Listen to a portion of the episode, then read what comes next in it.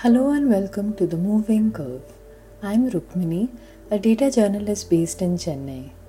Every night on this mini cast, I consider one question around the novel coronavirus epidemic in India.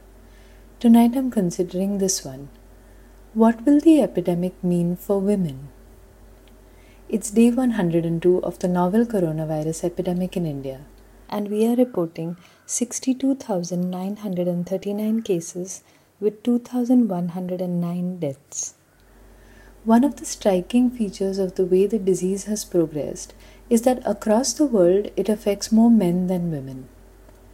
But there's also what the UN is calling the shadow pandemic, a surge in violence against women and girls worldwide as most countries went into lockdown.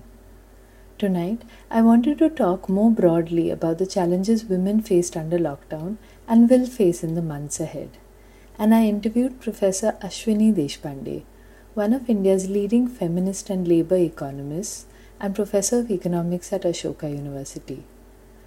Professor Deshpande wrote a piece for Quartz that I've linked to, where she compared data on complaints received by the National Commission for Women in March 2020 with that of March 2019, and she found a surge in complaints of violence against women an observation that has been borne out by virtually every crisis helpline and also by virtually every other country.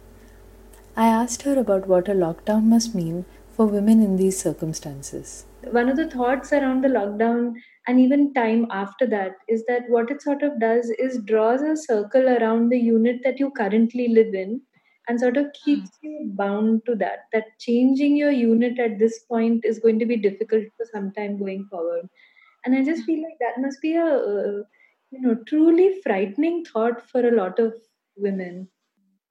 And in fact it's yeah you're absolutely correct. I mean that's why what i did in from the ncw data is i looked at the corresponding period last year right. for those uh, particular categories of crimes. And ncw as you know is not the first source that people don't really complain to the ncw so the police data is going to be more valuable but whatever has been released in the public domain uh, indicates that uh, there has been a spike, not just in India, but everywhere. So the UN Women has now called it the shadow pandemic, which is the pandemic is the is the corona, and then the shadow pandemic, uh, which is domestic violence. On Twitter, there, somebody wrote, "Well, it's situational because men are frustrated uh, for because of all the pressure. They also feel uh, helmed in, etc. But the point is, women are also frustrated, yes. but they are not reacting to the frustration by beating up their partners. You know, so it's not about the frustration it's about power you know? It's about the exercise of power. Uh, um, uh, because women are also going through extreme amounts of physical and economic and mental hardship. Right. But that is not resulting in increased violence towards their male partners. The pressure on women has been intense.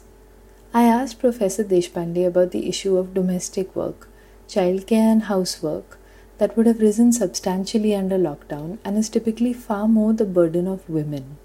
India uh, and South Asia in particular have one of the most unequal gender uh, work sharing norms as far as domestic chores are concerned.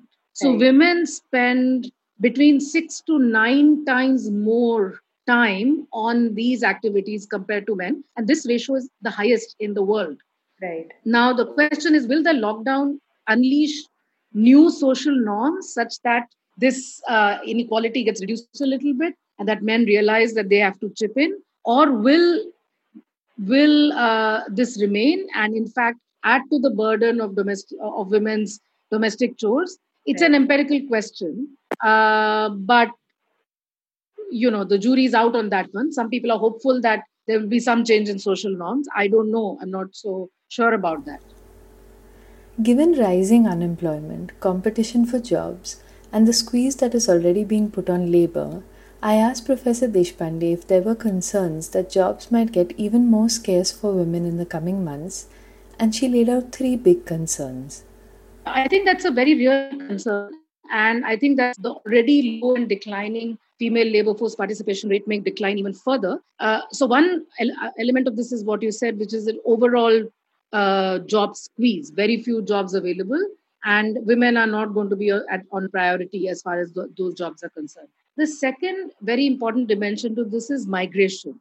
right. because for workers in the informal sector, when they come to the cities in search of work, um, you know, there's some hope that women might get jobs uh, in the cities. But now with this reverse migration, right. which is workers in cities going back to rural areas, the possibilities of women getting paid work outside their home decline even uh, further. Right. The third element is not related to migrants, but for example, women in cities, urban women, who already have a lower labor force participation rate than rural women, but many of the sectors that are going to be hit particularly badly, for example, the hospitality sector, right. you know, restaurants, hotels, uh, or eateries, right. where the front face of these establishments is female, you know, the receptionist, the person who takes uh, the waitresses, etc., etc. So there is a, for this segment of um, travel related uh, services are also going to, you know, uh, go down because right. of this physical distancing, social distancing norm. So for all of these reasons, I think this pandemic is and the lockdown is going to take a huge toll on women's ability to participate in the labor market. So, what's the solution? What are the best policies the government can enact to help women return to the labor force after the lockdown ends? I think a very important uh, sector to target is the MSME sector, okay. the micro, small, and medium enterprises sector. Mm-hmm uh, which comprises of really, really tiny micro units with uh, mean employment of two to three, which is really family labor. And about 40% or so, I don't remember the exact figure, but a, la- a very large number of the MSMEs, particularly the micro enterprises, are own account or single single worker. Uh, so this could be the woman who's selling tea, you know, on the by the roadside kiosk, etc. So the government has announced things like loan loan moratorium, etc. But this that loan moratorium is again within the MSME sector is applicable to the top end of the MSME sector. Right. The smaller, uh, you know, survivalist enterprises are mm-hmm. not taking loans from government; they're not even registered. So. Right. I think that the government needs to, but they are the backbone in some sense right. of service provision and even small scale manufacturing.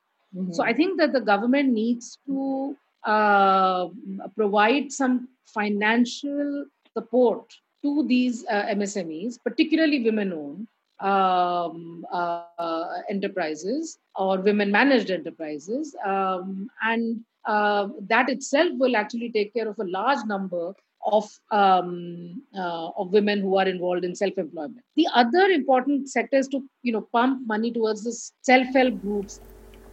Ultimately, Professor Deshpande says it's only when people have some work and some money in hand can demand pick up again in the economy for what industry is producing. Thank you for listening. This episode was edited by Anand Krishnamurthy. Tomorrow, a new question.